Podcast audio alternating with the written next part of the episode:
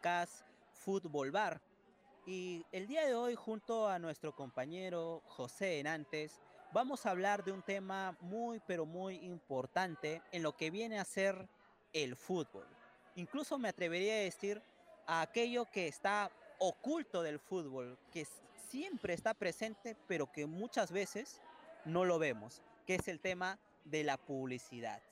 Eh, José Nantes, cuéntame, eh, ¿qué, nos podíamos, ¿qué nos podías decir en un principio con respecto a este tema del fútbol y la publicidad?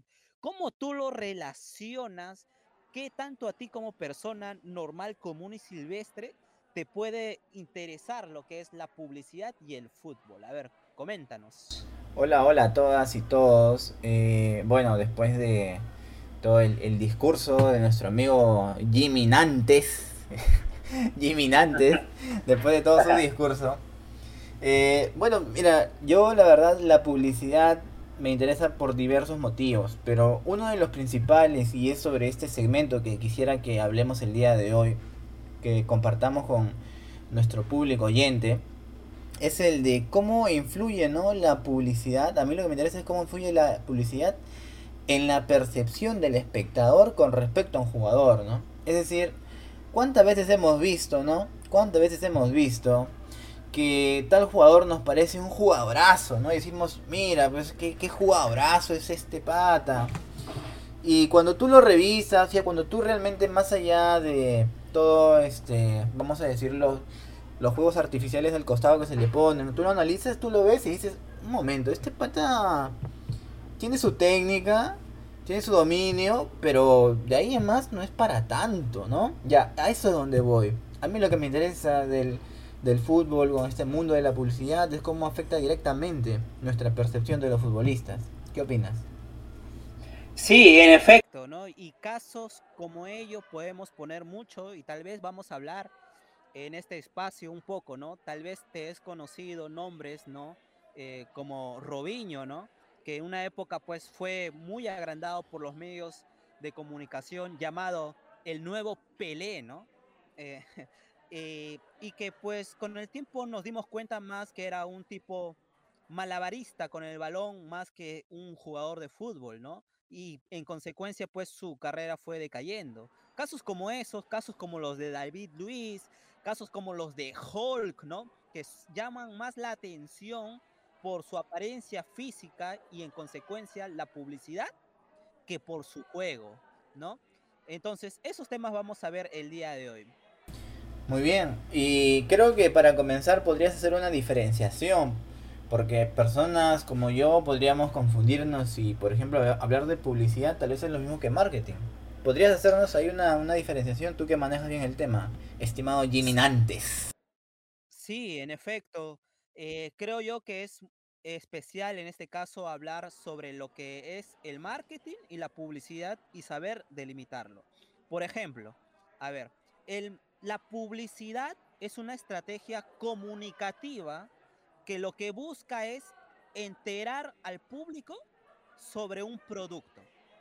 En cambio, el marketing vendría a ser pues el posicionamiento de una marca, ¿sí?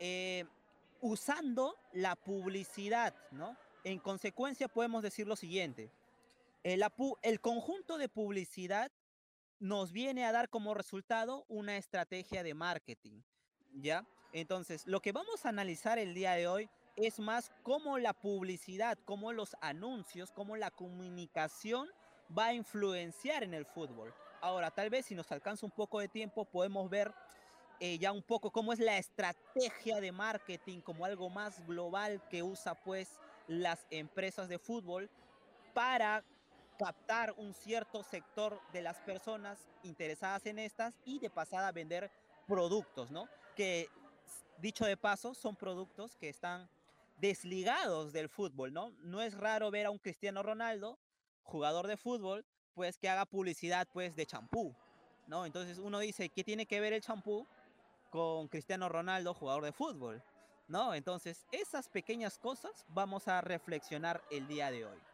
Muy bien, ahora yo quisiera hacerte esta, esta pregunta, ya que vamos a entrar en el tema de los medios que has, has mencionado y que tiene que ver con el marketing.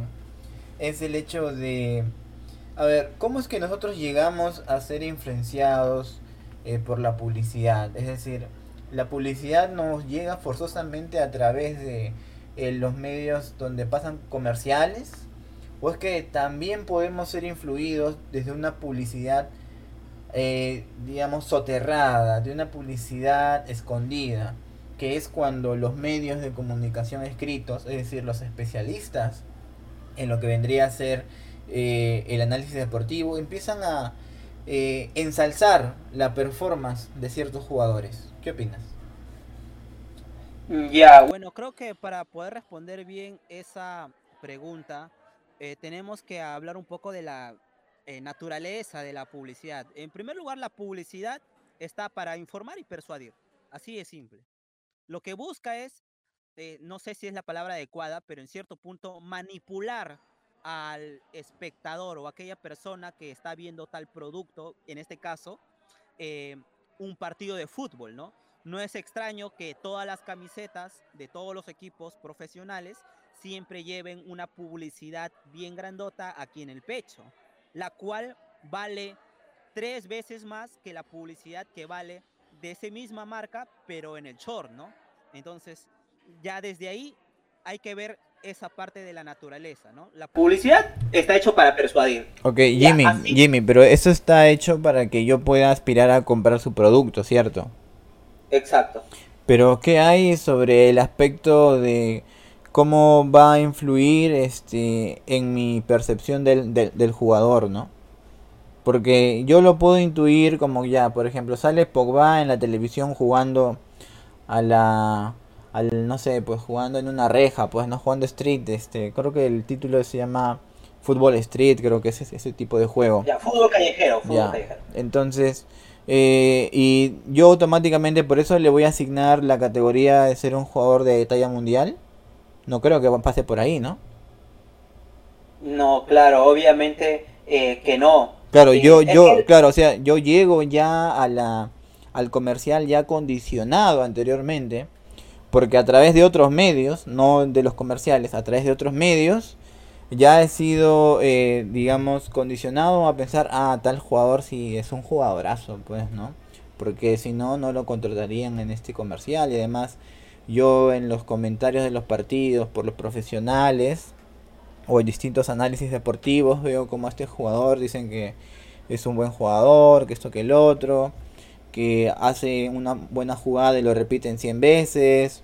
Entonces tal vez, tal vez esas aparentes noticias o aparentes análisis no son sino también una forma soterrada de publicidad. ¿Qué opinas? Mm, sí, también. Y esto me trae a la, a la memoria eh, el caso, creo yo, de que pasa aquí en Latinoamérica, y no sé si dar nombre de, de empresas televisivas, pero son las más famosas aquí en Latinoamérica. Mano, tú quema nomás, tú quema nomás, estamos en, en ese momento donde podemos quemarlo así, así misericordia. Ya, ver, quema nomás, quema. A ver, yo creo que yo creo que todos los latinoamericanos estamos podridos de ESPN y que Fox pues nos vendan a cada rato a James y a Falcao, hermano. Tú prendes tú prendes ESPN y Fox y estás eh, esperando en qué momento van a hablar de los colombianos. O sea, hasta el Everton se ha vuelto tan famoso porque simplemente James está ahí. Y creo yo, particularmente, no sé qué dirá mi compañero José Nández, para mí eh, James pues es un jugador sobrevalorado, ¿no? Es un jugador bueno, no lo voy a negar, pero... A ver, a ver, a ver, a ver, a ver, a ver, a ver, a ver, a ver, a ver, a ver, a ver, a ver, a ver, a ver, a ver, no, no, no, espera, espérate, espérate, espérate ahí un rato, espérate ahí un rato, espérate un rato, tampoco, a ver, a ver, a ver, ya, de 1 al 10, siendo 10 el máximo puntaje que puede aspirar un jugador, ¿cuánto puntaje le otorgarías tú a James? Del 1 al 10, yo le pondría pues un 6.5, 6.8, así le pondría. Ya, ¿y tú consideras que un jugador 6.8 no es apto para jugar en el Madrid? No, obviamente que no. Eh, tiene que estar más por, eh, eh, por encima de ese número. Tiene que pasar el 7.5, creo yo, para jugar en el Real Madrid, ¿no? Ya, y una estrella del fútbol, ¿desde qué puntaje tú le, tú le colocas? eh, una estrella del fútbol, pues por ejemplo como Ronaldo, tal vez como Cross, ¿no? Yo le, yo le pongo pues de 8 para arriba, ¿no? 8 para arriba. Y, eso es lo que están demostrando. Pero James yo creo que está bien para el Everton, ¿no? Porque el Everton pues no es el Real Madrid. Pero ahora si me dices pues que James va a estar en el, en el Real Madrid, pues la verdad que mm, me deja mucho que, desear, la verdad. Mira, yo, mira, mira, mira, yo, este, no voy a, a negarte que hay una hiperinflación con el jugador James Rodríguez. Eso no te lo voy a negar. Esta parte sí estoy de acuerdo, estoy de acuerdo. Pero de ahí a, a decir que, por ejemplo, un jugador como James Rodríguez no tiene espacio en el Real Madrid. Uh, ahí sí, yo te diría que, mira, todo jugador tiene espacio en, en un equipo, sobre todo si es un jugador este como James Rodríguez en el equipo de Real Madrid. Ahora que tú me digas es un titular indiscutible en el Real Madrid. Ahí estamos hablando de otra cosa. Estamos hablando, de, estamos hablando de otra cosa. Pero para mí sí tiene espacio en ese equipo. Pero bueno, eso no era el tema, ¿no? Ese no era el tema. el, tema era, era saber, ¿no? Justamente, ¿no? Cómo este. Ahí nuestro amigo. no sé cómo se llama. Andrés, no me acuerdo qué más. Oye, inclusive cuando juega el Everton le ponen este comentarios colombianos, ¿no? Claro, ¿no? Y, disculpa que insista, ¿no? Ya con esto voy a poner punto final al problema de James, pero me ha hecho recordar mi compañero eh, un caso, un ejemplo de la publicidad en el fútbol y su relación con los futbolistas es el de James, de cómo pasó al Real Madrid. James estaba en el Mónaco siendo suplentes. Llegó al Mundial, fue goleador del Mundial y automáticamente al Real Madrid. Para mí, si eso no es publicidad en el fútbol, si no es como eh, la, publicidad eh, e importa bastante en el fútbol, entonces no sé qué es la verdad. Yo creo que ese es un clarísimo ejemplo. Solamente quiero agregar que estuvo, sí, como tú dices, de suplente, pero recuerda también que mucho de la performance de un jugador tiene que ver con este cuál era el planteamiento, cuál era la idea táctica que tenía el entrenador para su equipo, ¿no? Solamente digo eso nomás. Pero ya, cerremos el paréntesis y continuamos. Sí, a ver, entonces, eh, yo creo que hoy en día, pues, creo que los jugadores de fútbol, porque no solamente al espectador le afecta, sino que al jugador de fútbol también le afecta. ¿Por qué? Porque ya en todos sus contratos tiene que haber pues un apartado en donde te pide una exclusividad, ¿no? En el cual el jugador, aunque no lo quiera, pues tiene que estar presto para dar sendos comerciales, para vestir de tal forma, para tener tal peinado. Un caso, un ejemplo muy particular era el de, me acuerdo que era el de Neymar, ¿no? ¿Te acuerdas el Neymar José, el Neymar del Santos, ese que tenía su cabello, su peinado. El gallo, el gallo, el gallo. Claro, a ver, claro de pájaro carpintero, ¿no? Y de pronto el Barcelona lo ficha y de pronto Neymar aparece evangelizado, hermano. O sigue teniendo su cabello pintado, pero ya no está como pájaro loco, ¿no? Ahora está pues ya su cabello un poco más abajo, se nota que ahora sí se trata un poco mejor, ¿no? Y ¿Y por qué? Porque se comentaba que el Barcelona, pues, en una de sus cláusulas, pues, había puesto que Neymar, a partir de ahora, pues, eh, ya no puede estar, mostrar esa imagen, ¿no? Su imagen tiene que cambiar, ¿no? Entonces, no solamente es lo que implica a las personas, sino también, sobre todo, creo yo, lo importante que es a lo, para los propios futbolistas que creo yo que en cierto modo pierden su individualidad, ¿no? Bueno, bueno, bueno. Ok, pero uh, sí, o sea, la publicidad también te termina este, socavando al jugador, ¿no? O sea, yo también me, me pregunto, ¿no? ¿Cuántos jugadores no se han visto consumidos por la excesiva publicidad que había a su alrededor, ¿no? ¿No lo piensas? Mm, sí, claro, en, en efecto. O sea, pero a ver, acá también hay que, hay que tomar esto con pinzas porque al parecer, como estamos hablando, pareciera que la publicidad es un ente maligno que daña al espectador, daña al futbolista. Y creo yo personalmente que la publicidad mm, no es mala en sí misma, porque hay publicidad buena, ¿no?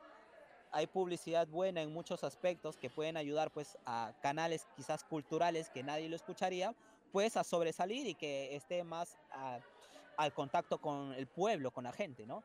Pero en fin, en el fútbol yo creo que esto de la publicidad en muchas veces eh, enseguecidos por el dinero se ha usado pues para eh, generar pues de forma exorbitante pues sumas de dinero que no, no están adecuadas a la realidad, ¿no? Un ejemplo bastante claro pues son los jugadores que se van a China, se van a Estados Unidos, o sea, si esos jugadores con treinta y tantos años que fueron famosos en alguna época no se fueron a esa liga por publicidad, entonces no sé para qué fueron, ¿no? Porque futbolísticamente yo no creo que pues se lo estén llevando porque bueno, acá más o menos van a rendir o todo eso. No, es simplemente por cuestiones de publicidad. ¿O, o tú qué crees, José Nantes? Uh, mira, este, en esa parte de que los jugadores se van a China por cuestiones de publicidad, es decir, porque allá tienen un mejor, han sido vendidos mejor, claro, puede ser, puede ser. Pero yo también me estaba preguntando, ¿no? Este, como has dicho, la, digamos, la publicidad en sí no es un ente negativo. De hecho, no, yo no lo veo como un ente ni positivo ni negativo, ¿no? Lo veo simplemente como una acción que perpetran las, este, digamos, eh, los consorcios, las empresas, eh, para poder generar, eh, el, para maximizar sus ganancias, ¿no? recordemos que los jugadores, los jugadores, en su mayoría, aspiran a convertirse en empresas no aspiran a ser solamente jugadores de fútbol, sino convertirse en empresas, es decir, hacer una marca en sí, hacer una marca en sí, porque al, al, convertirse en tal, llegan más contratos y llega más, más cash, ¿no? Llega más la lana, como se dice ahí por Argentina, ¿no? Eh, y justamente yo repasaba sobre estas, este, digamos, eh, eh, estas, digamos, esta publicidad en los jugadores y con eso llegaba yo a cómo la misma publicidad busca generar ciertos debates o busca generar ciertos, este, ciertas rivalidades para, digamos, enriquecer, entre comillas, no este, la cultura en el fútbol. La cultura, es decir, la cultura futbolística, quiero, quiero aclarar, ¿no? ¿Y sabes por qué te digo esto? ¿Y sabes por qué te digo esto? Porque yo he visto eh, eh, cómo se ha maximizado esta rivalidad entre Messi y Cristiano Ronaldo. Yo lo he visto. Y ciertamente me parece que esa publicidad es la que ha llevado a que podamos siquiera pensar que son comparables. ¿Sabes? Mm. Sin embargo, yo ahí difiero muchísimo, pero muchísimo. No veo que sean comparables en ningún sentido. Eh, si queremos establecer de quién es el mejor en sí sino me, me, parece más un debate que ha crecido a, a partir de la infinidad de, este, de cómo se ha trabajado eh, este, el media, ¿no? O sea, los medios cómo han trabajado para llevarnos hacia ese debate. No, claro, no obstante, solamente quería aquí, aquí, aquí puntualizar, es justamente esto, no justamente es, es, el, es esa publicidad que se ha hecho la que nos ha llevado a plantear eh, esa, esa falsa, ese falso debate, ¿no? Ya, hasta ahí quería llegar, hasta ahí quería llegar. Eh, claro, eh, me has hecho recordar que lamentablemente a veces esta publicidad que crea rivalidad, pues nos, nos, en vez de unirnos, como que nos separan, ¿no? Es decir, o tú puedes ser de Team Messi o puedes ser del Team Ronaldo, ¿no? Y si eres del Team Messi, tú tienes estas características, ¿no? La humildad, ¿no? Eh, la, eh, la, genialidad por naturaleza, ¿no? En cambio, si eres del Team Ronaldo, pues eres más del orgullo, la soberbia, eres más de eh, el esfuerzo físico, ¿no? Entonces, como que crea estos estereotipos, la, la, publicidad, al crear esta rivalización. Y no solamente en el futbolista, sino también, pues, las marcas deportivas, por ejemplo, Nike y Adidas, ¿no? Adidas tiene un, prototipo de, belleza en sus eh, utensilios para jugar fútbol y Nike tiene otros, ¿no? Eh, y no solamente a ese, a, ese apartado, sino vamos también más allá, seguramente los que nos están escuchando deben sufrirlo también, al igual que nosotros, deben sufrir pues esta rivalidad entre PES y FIFA, ¿no?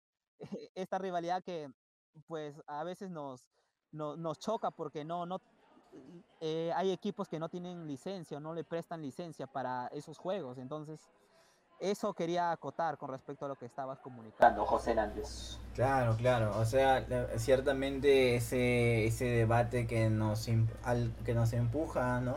Esta publicidad justamente nos lleva a, distintas formas, como lo que tú has mencionado también, porque el fútbol en sí es un negocio, ¿no? Y parte del negocio también es el, ya el mundo gaming, ¿no? Y en ese mundo gaming, pues definitivamente entra este, el Pro Evolution Soccer, más conocido como el PES, y el FIFA, ¿no? Eh, ahora, ya que estamos ya finalizando, quisiera este, que podamos mencionar quiénes, quiénes para ti, por ejemplo, son un producto más de la publicidad antes que realmente jugadores rutilantes. Yo te empiezo por uno, de quien yo también creía que era un buen jugador, un excelente jugador, pero ahora pienso que es un buen jugador, pero ya no te puedo decir que es un excelente, una estrella, ¿no? Una estrella no es. Una estrella no va a ser. Es un buen jugador, sí. Es este jugador, este tipo que se llama Paul Pogba. Ese es mi primer ejemplo.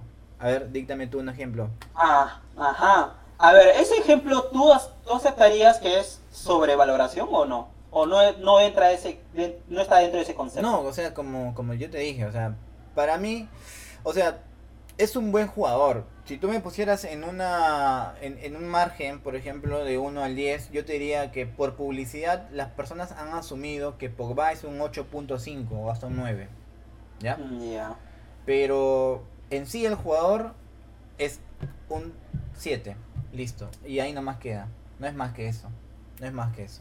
No es más eh, Ya, bueno, un ejemplo que yo pondría, eh, que en su tiempo fue todo un revuelo publicitario, ¿no? Eh, y que lo dije al inicio era Robinho, ¿no? Eh, otro ejemplo, por eh, valga la redundancia, por ejemplo, vendría a ser el caso de Hulk, ¿no? Que es un jugador que vende mucho por su físico. Incluso hay un video en el cual Hulk, pues, eh, se lleva a un jugador, patea al arco y, el arquero, pues, le cae la pelota en la mano y, se mete, pues, la pelota con todo y arquero, ¿no? Y lo traspasa hasta afuera, ¿no? Y sale Hulk diciendo, no, Hulk, ¿no? Entonces, mm, uno dice, me, me, no, me. Eh, bueno, y yo, bueno yo, yo, solo quiero rescatar el trasero que tiene Hulk. Sí, sí, ya sabemos que es, es tu oscura debilidad. Y así pues podemos tener a David Luis, o incluso hasta el Chicharito, hermano. Ah, chicharito, oye, Chicharito, Chicharito. mira, mira, mira. Chicharito, ¿te parece que sea este un jugador sobrevalorado? O sea, ¿Te parece que han inflado Chicharito? A mí no me parece que le han inflado. A mí me parece que siempre le han dado su 6. Bueno, pero si ha, si, ha acaparado pantallas es por su carisma, no por su este no por su técnica ni por su táctica. Oye, oye hermano, mira, o sea, para que el Chicharito haya estado en el United, para que haya estado en el Real Madrid, pues tuvieron que haber tácticas de marketing muy, pero muy refinadas, ¿o no? ¿O tú crees que Chicharito, no sé, pues estaba a la altura de un Real Madrid o de un United. No, sé, yo creo que Chicharito es otro claro ejemplo de cómo la publicidad te lleva a lugares inimaginables, hermano.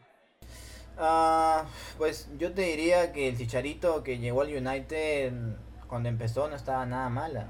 Yo te diría que no empezó nada mal. Con, con Alex Ferguson tenías buenas performances. No te voy a decir que era un titular indiscutible, no te voy a decir eso pero sí puedo comentarte que su, digamos, su, su nivel de juego eh, daba para que estuviera en, ese plantel. Y, tenía sus goles, pero era un tronco, y desde que llegó, este, primero desde que llegó este señor, que se me, se me va el nombre, que está de técnico ahorita en, el West Ham, Mois, y luego llegó, y luego llegó Bangal, listo, F, F para Chicharito. Eh, y luego cuando llegó al, a lo que vendría a ser el Real Madrid, me pareció que ellos buscaban en ese momento un jugador este, para que sea suplente, no jugaban, no buscaban un jugador para que este, sea titular. Y, en ese perfil, y dada ese antecedente, se, digamos, tenía sentido que pudiera llegar un equipo con ese enfoque de lo que va a ser. Eh, ahora, si después de esas dos experiencias, si después de esas dos experiencias ya hubiera ido a otro, a otro equipo top, top, top, ahí sí yo te hubiera dicho, me parece que ahí sí estaba viendo algo raro. Pero en esos dos casos, no, me tampoco, parece- tampoco- o sea, me su, no. empresario es Es un ser humano, pues, ¿no? Tampoco es Je- Jesucristo, su, su, su agente, ¿no? Su empresario. empresario, ¿no? Ya si le mete un tercero, ya, pues es Dios, ¿no? Es Dios el, el agente, pues, ¿no? No, no, no, no. O sea, ya, el tipo a- ya a mí- a te mí me daría parece- piedras y te harías millonario. A mí me parece que te están siendo injustos en ese sentido. Yo no creo que sea sobrevalorado porque No. nunca, nunca fue supervalorado. Yo creo que simplemente fue un jugador con carisma y ya está. Pero mira, te tengo otro, otro claro ejemplo. Yo tengo otro claro ejemplo. ¿Qué te parece la figura de este señor que se llama... ta, ta, ta, ta, es uno de tus jugadores preferidos. Lukaku. Lukaku. mm. Lukaku, me trae ahí conflictos internos. eh, porque, a ver, eh, para mí el, Lukaku del United, para mí sí es un sobrevalorado, ¿ah? Porque tuvo sus cosas buenas, ha metido sus goles y tú me puedes poner todas las estadísticas que tú quieras, ¿ya? Pero yo viendo el partido, viéndolo cómo juega, eh, viendo los autogoles que se metía cada semana, eh, el, el del United pues sí me parece sobrevalorado, ¿no? Yo creo que se esperaba mucho más de ese Lukaku, ¿no? Que si bien yo creo que no hizo un mal partido, no, no hizo una malas temporadas con el United, pero eh, fue bajando y creo que no, no, es un tipo muy grande, pero que todavía no está a la altura pues de los grandes, grandes de Europa, ¿no? Bueno, yo pienso que Lukaku también fue inflado demasiado eh, en su paso por el Everton. eh, pero mira, eso también nos sirve como para ahí este hacer ver, ¿no? Que un jugador en cierto momento puede llegar a ser sobrevalorado como lo fue este Lukaku en ese en ese tiempo. Que sin embargo a día de hoy yo no podría decir lo mismo, en eso sí tengo que tengo que aceptarlo. A día de hoy yo no podría decir lo mismo, yo no podría decir lo mismo.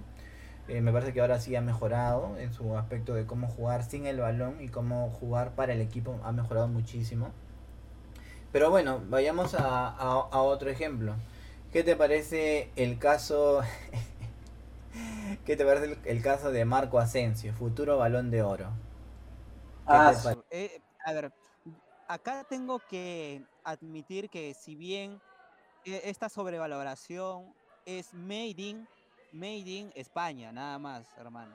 Es made in España, nada más. O sea, es más, eh, diría, ¿no? Me atrevería a decir, es made in a, an, an chiringuito, ¿no? Porque tampoco es- bueno englobarlo a todo el mundo. Pero no, pues, o sea, muchos Mira, creía pues que Asensio iba a ser un gran yo jugador, solo, pero en realidad yo solo ahí te digo que mucha gente en España de, del mainstream media pensaba que este Marco Asensio iba para balón de oro.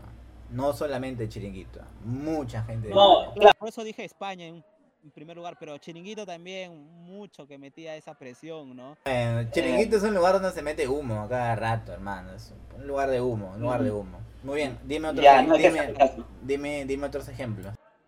Eh, bueno, ejemplos hay muchos que podemos pasarnos acá toda la tarde, como por ejemplo el eh, Balotelli, también me parece otro jugador que estaba para, ah, parecía para más cosas, pero que en realidad eh, su mentalidad no, no lo llevó muy lejos y que creo yo que se vendió mucho humo por su personalidad, ¿no? Se creía pues toda esta fer- parafernalia de jugador loco, ¿no? E- el loco del fútbol, ¿no? Lo que diríamos El- el bad boy, ¿no? El bad boy. Claro, e- el, chico malo, el chico malo del fútbol, ¿no? Y así lo vendían, ¿no? Y así se fue al City, se peleó con Mancini y en fin, ¿no? Pero no, no, el tipo no estaba para las grandes ligas, porque no solamente para estar en una grande liga, pues tienes que saber jugar, sino que también tienes que tener cierta coherencia en la, en la, en la mente, ¿no? Y entonces ese es otro caso bien importante. Pero así como hay sobrevalorar, sobrevalorados por la publicidad, también hay infravalorados por la falta de publicidad. A ver, dime tus ejemplos. Mira, mira uno que eh, justo ahora último estaba pensando era lo referente a Kimmich. ¿Qué te parece Kimmich del Bayern. Para mí es un jugadorazo, hermano. No sé Jugadorazo, qué, no sé jugadorazo. por qué no tiene tanta publicidad, ¿no? No, no, o sea, no tiene publicidad fuera de Alemania. No tiene publicidad fuera de Alemania, pero dentro de Sí, Alemania es, es muy bien, es muy bien ponderado, déjame decirte, es muy bien ponderado. tiene razón. Pero creo que yo debería estar a nivel mundial, el tipo, ¿no? Ah, o sea, bueno, no, el ah, tipo es bueno, polifacete, bueno. eh, te juega de lateral, te juega de medio, ¿no? Y, y así. Eso, mira, eso que tú mencionas, eso que tú mencionas sería interesante, ¿ah? Sería muy interesante este un otro día debatirlo porque a ver, ¿qué último jugador que tú recuerdes, último jugador que tú recuerdes, no arquero, sino jugador ha sido este ha tenido las condiciones suficientes como para poder ser este eh, un caso de, de marketing mundial. Yo me acuerdo, los últimos jugadores que yo me acuerdo han sido Balak, eh, y quién más, nadie más, así verdad, o sea que sí así de, de, de, este de cuestión mundial y bueno y Cross, ¿no? Pero de ahí más, ¿tienes alguna algún otro ejemplo? Jugadores así que deberían haber sido de marca mundial y no lo fueron. Em, eh, sí, en efecto, ah, para mí, como ya te había comunicado, el chileno Aranguis para mí es de talla mundial. Debería estar en un mejor club y debería tener más mayor publicidad, pero por esas cuestiones malignas del destino, eh, pues no lo está. Otro que para mí también es otro crack es este el belga, ¿no? Axel Witsel, ¿no? Que juega ahorita en el Dortmund. Ahí Y en el medio, Pero mí es me que- parece un es- jugadorazo. Es que también el pata se fue a China, pues no te pases, pues. ¿Qué- Ah, sí, ahí también- un problema también con representante. Ahí también, pues, o sea, a veces el jugador prima el dinero, ¿no? Pero, pero es un muy buen jugador. Yo creo que debería estar más arriba, ¿no? O el, el caso de Ferreira Carrasco, ¿no? También, y- y- también que se fue a China. Claro, o Fabiño, incluso yo creo que también está muy eh, infravalorado. Mira, yo voy a yo hacer el, el caso que para mí fue súper infravalorado en demérito de sus compañeros, Sergio Busquets. En el Barcelona de Guardiola estaba súper infravalorado porque todos siempre iban a Messi, Xavi e Iniesta. Messi, Xavi e Iniesta. Messi, Xavi e Iniesta. Pero pocos se, se pusieron a, a pensar en la, digamos, en, en cómo para ese Barcelona Busquets era súper clave. Pocos se pusieron a pensar Sí. en eso. Pocos se pusieron a Sí, pensar. y- Tienes razón, pero hay algo que no me deja convencido. Es que tienes mucha razón. Creo que entre tantos grandes jugadores en esa época, el más infravalorado era Busquets. Pero yo me pregunto, y como tú lo has dicho, ¿no? A ver, sácalo a Busquets de ese Barcelona, con ese Pep Guardiola, con esos jugadores. Si lo sacabas, ¿rendía relativamente igual? para mí, No. para mí, no. En ese momento, con ese ese Busquets lo sacas del Barcelona con Pep Guardiola y lo pones al, al United, al City, yo creo que no. Y por eso es que para mí no lo pondría en los jugadores eh, infravalorados a Busquets. quizás sí, Por el momento, en ese Barcelona sí, porque entre tantos cracks, pues no se le paraba bola. pero en el En el ámbito general, no, no sea, no sé, mano. mano, no sea. Bueno, este, ahí yo te diría que es algo que nunca vamos a saber, es algo que queda en la, en la mera especulación. Claro, tal Pero- vez debe ser mi odio por de, a Busquets por lo del Barcelona. Actual, ¿no? Que no lo quiero ver ni en pintura a Busquets. No, Lo que pasa- eh, lo que lo pasa- hace lentísimo, hermano, lo hace lentísimo, no puede ser. No lo supero. No lo supero. Le- Es que es- Busquets nunca fue un jugador rápido, ¿no? Acá no vamos a engañar tampoco, ¿no? Busquets nunca fue un jugador rápido, ¿no? Más bien Sí, era, pero- era, era acompañado. ahora ya es más evidente su lentitud. Claro, o sea, sin el tipo de juego que practicaban es mucho más evidente, pues porque lo exponen más, pues, eso, sí, eso es, es natural, ¿no? Pero Sí. bueno, ahora ya para cerrar, ya para cerrar, eh, y yo no quiero vender humo, solo quiero saber este, si están, la, el medio peruano está super valorando, vendiendo humo, está reventando cohetecillos con Renato Tapia. ¿Qué opinas? Yo- creo que la pregunta no es esa. Yo creo que la pregunta debería ser, ¿habrá algún momento en cual la prensa peruana no sobrevalore a algún jugador del medio? Eso, eso debería ser. Habrá algún momento, habrá que examinar, no sé si Mr. Chip debe ahí, debe ahí tener alguna estadística, si es que en algún momento la prensa no sobrevaloró a alguien, no sobrevaloró a, a- a- alguien, no sé, a- al- si alguna vez no vi a Rui Díaz en el... Benfica, si alguna vez no, no vi a, no vi a, a, Claudio Pizarro en, en, el Barcelona. Cheput con espacio. No, ¿eh? Cheput con espacio. Claro, no, o sea, no, no. No sé, entonces e, eso creo yo que sería la, la verdadera pregunta, ¿no? Pero bueno, bueno, pero bueno. Bueno, bueno. bueno. Una vez más, este, nos hemos ido del tema principal, pero espero que este entiendan nuestros fantasmas al, al público.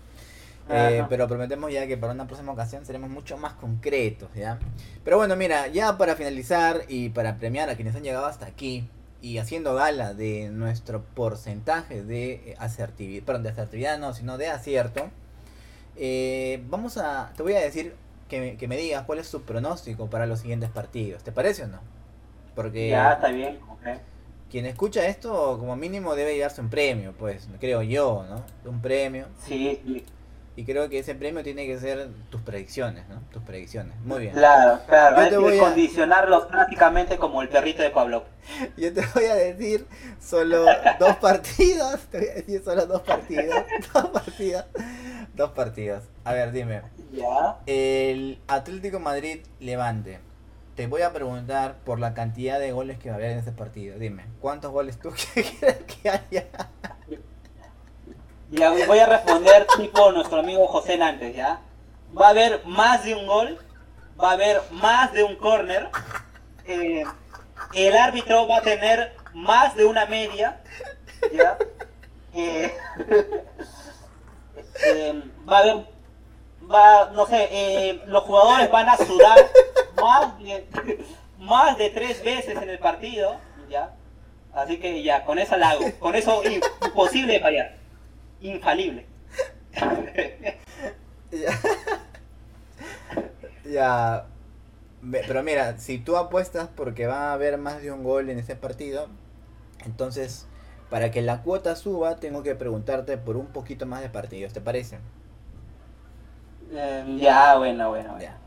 Dicho eso, entonces te hago la otra pregunta. ¿Cuántos goles crees que haya en el Valencia y Celta de Vigo?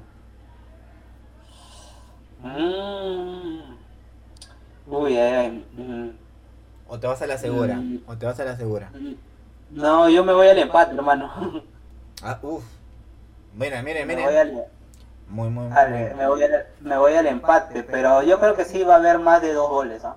Uf, ya. Más de dos goles. Creo que con eso ya, ya tenemos una buena predicción. Eh, primera predicción para la Liga Española, nuestro amigo Jimmy Nantes nos dice que en el Atlético Madrid Levante habrá más de un gol. Eh, y en el Valencia Celta de Vigo nos dice que habrá empate y que habrá empate no 0-0, sino con más de dos goles. Bien, entonces ah, ahí tenemos. No, no, a ver, a ver, a ver, a ver, a ver, espera, aguanta, aguanta tu coche. A ver, no sé, yo creo que ya somos personas serias, personas maduras, que ya pasan la base 3, ¿no? Que ya han perdido el pudor, y, no sé, hermano, yo creo que ya está de más hablar eso de va a haber un gol a más. No, para mí Atlético Levante va a ganar el Atlético, hermano. ¿Ya? Más de un gol va a haber, no lo sé, ni me importa, ni me interesa. Y ya está. Pero va a ganar y me chanto así, de frente, directo, en la cara, sin vaselina. Ya. Eh, pero nada que más de un gol, menos de dos goles. ¿no? y en el otro partido que me dijiste el Valencia, Celta, ya, va a ganar el Celta de Vigo, hermano, ya. Nada que empate, no, Celta de Vigo va a ganar, ya. recuerda que debes hacer este una, una predicción para quienes nos escuchan, ¿no? No solamente para que tú te sientas reivindicado, ¿no? Digo nomás. Ahí nomás, digo. Ya, ahí nomás digo, ya. Última predicción de nuestro amigo Hajimi. Este sería en este partido de Liverpool contra el Everton. A ver, partido derby. Para empezar, dime, ¿crees que hayan expulsado ahí? No, no va a haber expulsado, hermano. Mm, ¿Sabes dónde yo veo expulsados? Yo veo en el, en el, en el Sevilla Dortmund de vuelta, ahí yo veo un expulsado mínimo.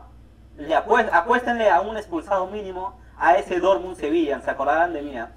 Uf, uf, uf, ya. Y aquí en el Liverpool Everton, no te voy a preguntar por quién, quién gana o no. Pero sí te voy a preguntar por cuántos goles crees que haga el Everton. Mm, máximo uno creo yo que va a ser el Everton y Liverpool le va a ganar. le va a ganar eh, 2 a 1 más o menos por ahí, pero le va a ganar el Liverpool. Muy bien, entonces ahí tenemos las predicciones de nuestro amigo Jimmy Nantes para eh, la jornada futbolística de esta semana. Eh, Claro. Muy bien, creo que con eso ya hemos terminado. Y no sin antes agradecer a quienes se han llevado hasta aquí. Esperemos que se hayan divertido y los esperamos en nuestro podcast del día. Bueno, lo grabamos el lunes y sale el día martes, así que lo esperamos ese día. Que tengan muy buenas tardes, muy buenas noches o muy Ah. buenos días. Hasta luego. Chao, chao. Hasta luego. Sí, ya.